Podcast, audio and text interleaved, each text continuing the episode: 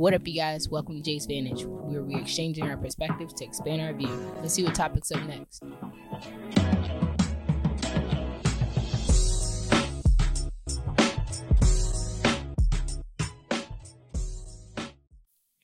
All right, what up, you guys?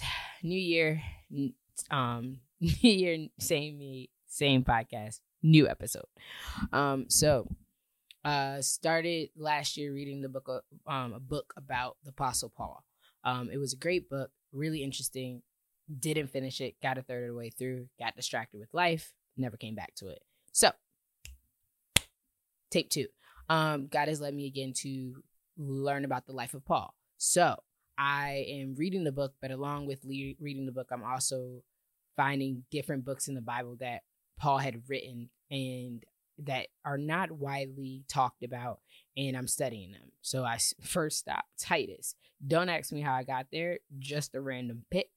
Um, and I've only made it past the greeting, which Paul is introducing who he is to Titus, which is interesting because Titus probably already knows who this man is, but he's doing it again.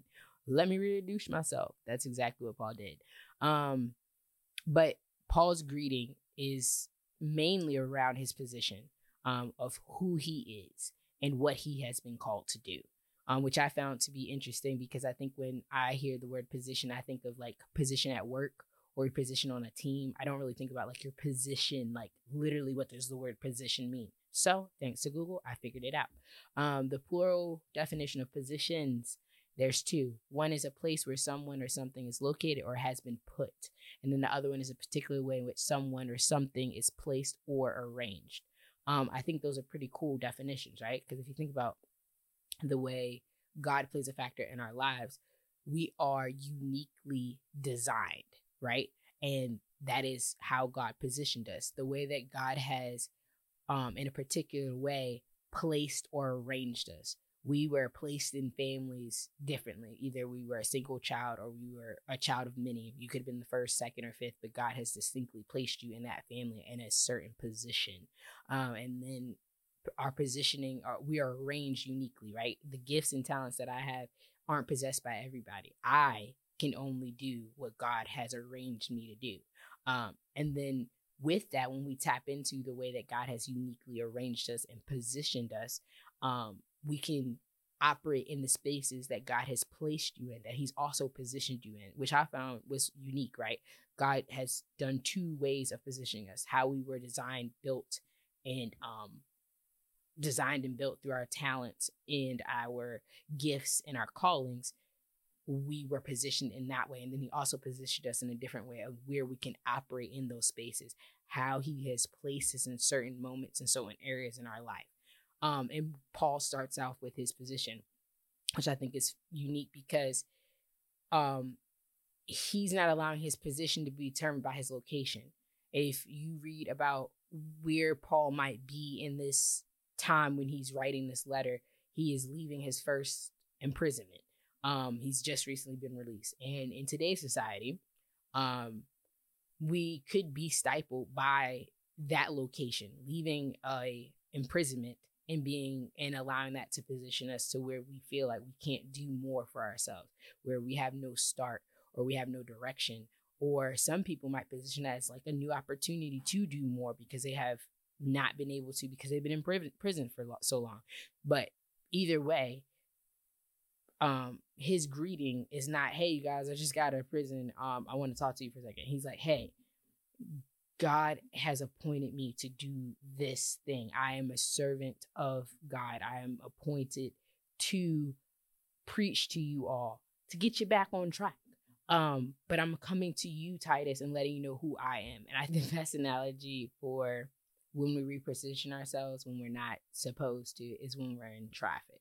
Um, when you are flying because you have somewhere to be and you are behind a slow driver. And I'm not gonna lie, I can be that slow driver sometimes. And if you've ever been on the phone with me when I'm driving, I am always upset about why how other people are driving.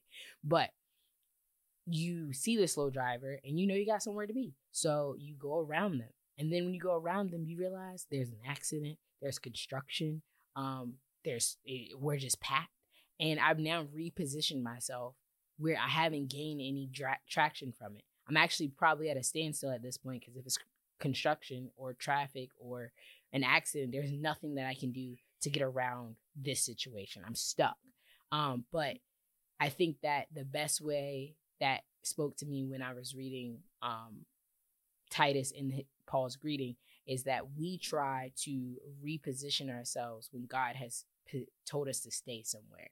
Um, unfortunately, when God calls you to do something or leads you to do something, he doesn't give you full instruction. Spoiler alert, there will be things you will experience that you're just gonna he's not gonna directly tell you. You're just gonna have to be in tune with him and the walk and the journey that comes with it in order to really experience it all. So with that being said, with that unique caveat that I've given you for fair warning, if God calls you to do something, He is not to give you the whole plan. Stay in your position, okay? Because He has arranged you, positioned you specifically to handle the slowdowns and to handle the accelerations that come with what He's called you to do or the standstills. But in order to really tap into the specific ways that he's arranged you, you have to be in tune with him, the person that has designed you, that has placed you in those rooms, that has placed you in those conditions, that has placed you in those seasons. Um, you have to be in tune with it because only he truly knows how we are structured, how we are arranged specifically to play the positions that we have here on earth.